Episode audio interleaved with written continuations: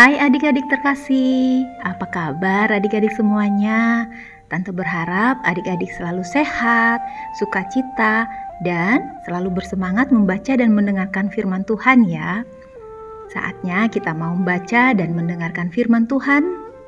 Kita siapkan hati dan telinga kita dengan sungguh-sungguh kita mau terus belajar tentang kebenaran firman Tuhan. Tapi sebelumnya adik-adik, kita bersatu di dalam doa ya. Mari kita berdoa. Bapa yang baik, Bapa yang sangat mengasihi kami, kami datang kepadamu menaikkan ucapan syukur atas hari baru, kesehatan dan sukacita yang Tuhan nyatakan dalam hidup kami. Tuhan, kami mau membaca dan mendengarkan firman Tuhan. Pimpin kami dengan kuasa roh kudusmu agar kami mengerti firman-Mu dan dapat melakukannya dalam hidup kami. Terima kasih Tuhan, dalam nama Tuhan Yesus kami berdoa. Amin. Adik-adik, pembacaan Alkitab diambil dari Ibrani 10 ayat 28 sampai 30.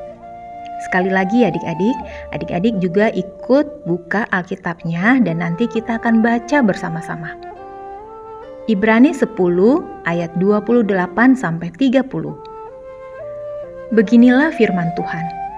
Jika ada orang yang menolak hukum Musa, ia dihukum mati tanpa belas kasihan atas keterangan dua atau tiga orang saksi Betapa lebih beratnya hukuman yang harus dijatuhkan atas dia yang menginjak-injak anak Allah, yang menganggap najis darah perjanjian yang menguduskannya, dan yang menghina roh kasih karunia? Sebab kita mengenal dia yang berkata, Pembalasan adalah hakku, akulah yang akan menuntut pembalasan. Dan lagi, Tuhan akan menghakimi umatnya. Demikianlah pembacaan firman Tuhan. Adik-adik, Judul renungan kita yaitu Tuhan yang adil. Dan ayat fokusnya terdapat pada Ibrani 10 ayat 30 yang berbunyi, Sebab kita mengenal dia yang berkata, Pembalasan adalah hakku, akulah yang akan menuntut pembalasan. Dan lagi, Tuhan akan menghakimi umatnya. Adik-adik, pernah melihat gambar patung dari seorang wanita yang membawa timbangan? Mungkin adik-adik bisa melihatnya melalui internet.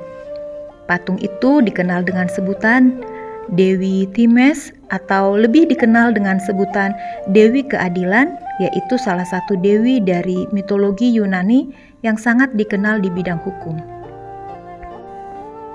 Ada orang-orang yang percaya bahwa Dewi Times dianggap sebagai perwakilan Tuhan yang adil.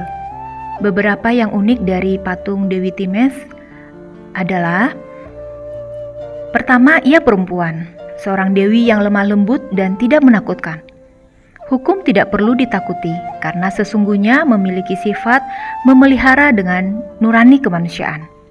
Yang kedua, ia memakai penutup mata yang melambangkan bahwa hukum harus objektif, tidak melihat kaya dan miskin, status sosial, dan pangkat seseorang. Semuanya dianggap sama di, di mata hukum. Yang ketiga, ia membawa timbangan yang sejajar. Artinya, hukum harus adil dan tidak memihak. Yang keempat, ia membawa pedang yang diarahkan ke bawah. Maknanya, hukum bukanlah alat yang digunakan untuk membunuh atau melukai seseorang. Hukum bukanlah alat yang bisa digunakan semaunya.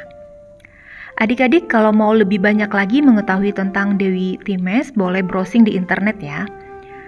Nah, apa yang kita pelajari dalam renungan kita hari ini?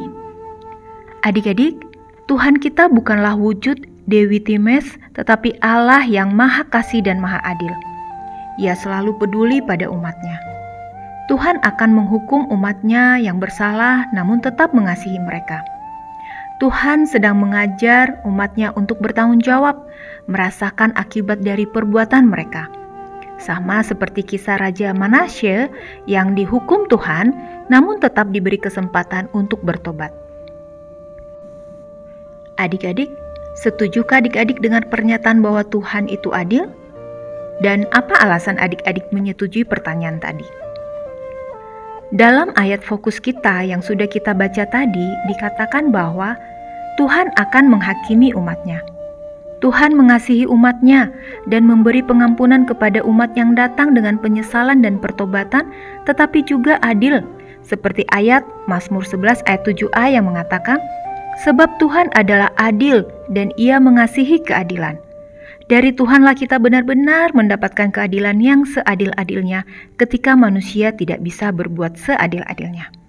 Keadilan Tuhan selalu dilandasi kasih yang ingin mengubah kita menjadi lebih baik lagi.